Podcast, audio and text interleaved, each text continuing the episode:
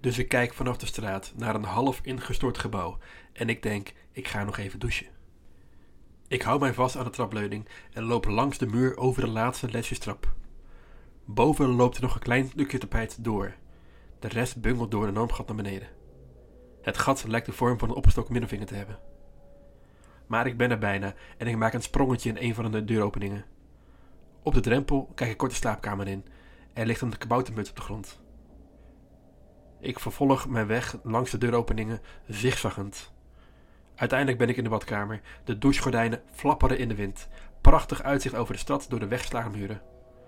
Ik trek mijn kleding uit, dan draai ik aan de verroeste doucheknoppen. Eerst links, dan rechts. Er komt één druppel water naar beneden.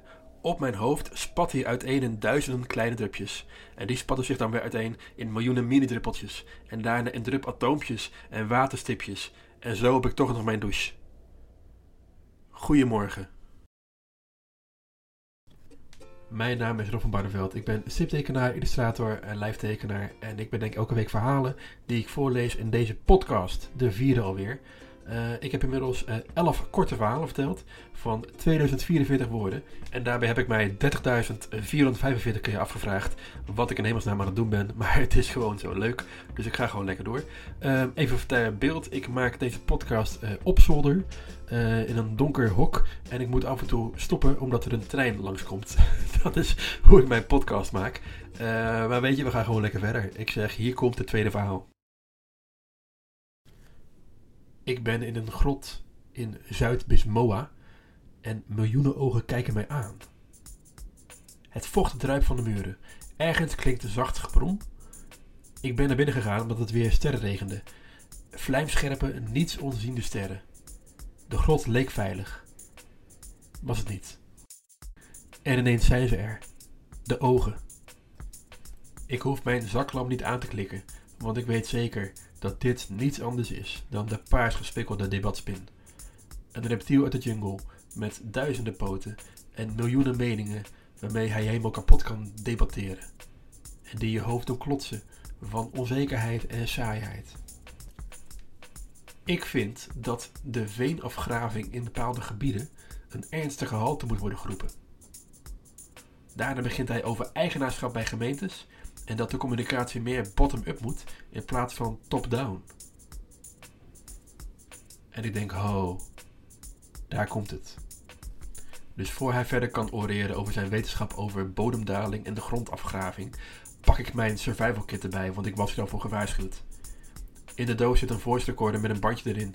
Ik klik het aan en zet het op repeat. Maar waarom? galmt het door de grot. De spin oreert meteen verder over allerlei wetenschappelijke onderzoeken en allemaal dingen die hij weet. En ik weet zeker dat een half minuut later mijn voice recorder dezelfde vraag stelt. En daarna weer, en daarna weer. Met de debatspin afgeleid stel ik mij een weg naar buiten.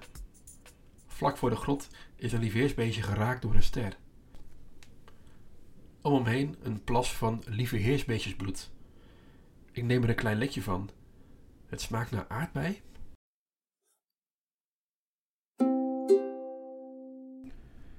Ik ben vader van twee jonge kinderen en het is soms best pittig. Mijn vrouw zegt altijd: Dit is tijdelijk. Het zijn de tropenjaren, maar het lijkt soms zo oneindig lang te duren dat ik besluit om de situatie te gaan versnellen. Ik ga naar een tijdtovenaar.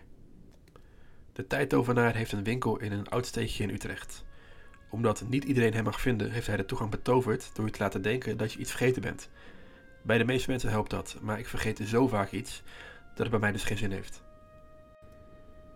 Hij heeft van alles om de tijd te verstellen. Stenen, spreuken, maar ik kies gewoon voor een ouderwets bakje thee.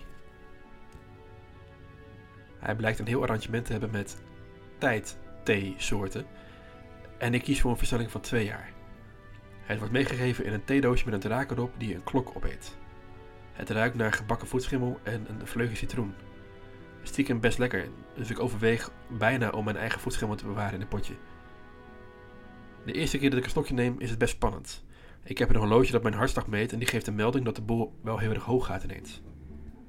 Dan gebeurt er niets. Of misschien had ik te hoge verwachtingen en dacht ik in een trippende spiraal terecht te komen met allemaal kleuren die elk hun eigen lievelingsgerecht aan mij toefluisteren. Wat wel gebeurt is dat ik rustiger word. Er vormt zich een soort buffer om me heen. En jawel, de tijd lijkt sneller te gaan.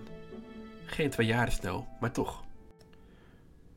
Dus ik kan het iedereen aanraden. Drakenthee. Bij de Tijdtovenaar in Utrecht. Uh, het is heel makkelijk. Je gaat op de Oude Gracht, ga je rechtsaf.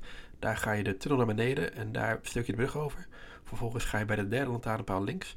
En daar is daar een soort van steentje en die moet je indrukken. En daar ga je met een soort van portaal naar beneden. En dit was hem weer. Dit was de vierde podcast. Uh, hartstikke bedankt voor het luisteren. Laat weten wat je ervan vindt. Uh, like, subscribe, comment, WhatsApp, mail, bel. Ehm, en weet je, ik ben de volgende week gewoon weer. Dus tot dan. Doei!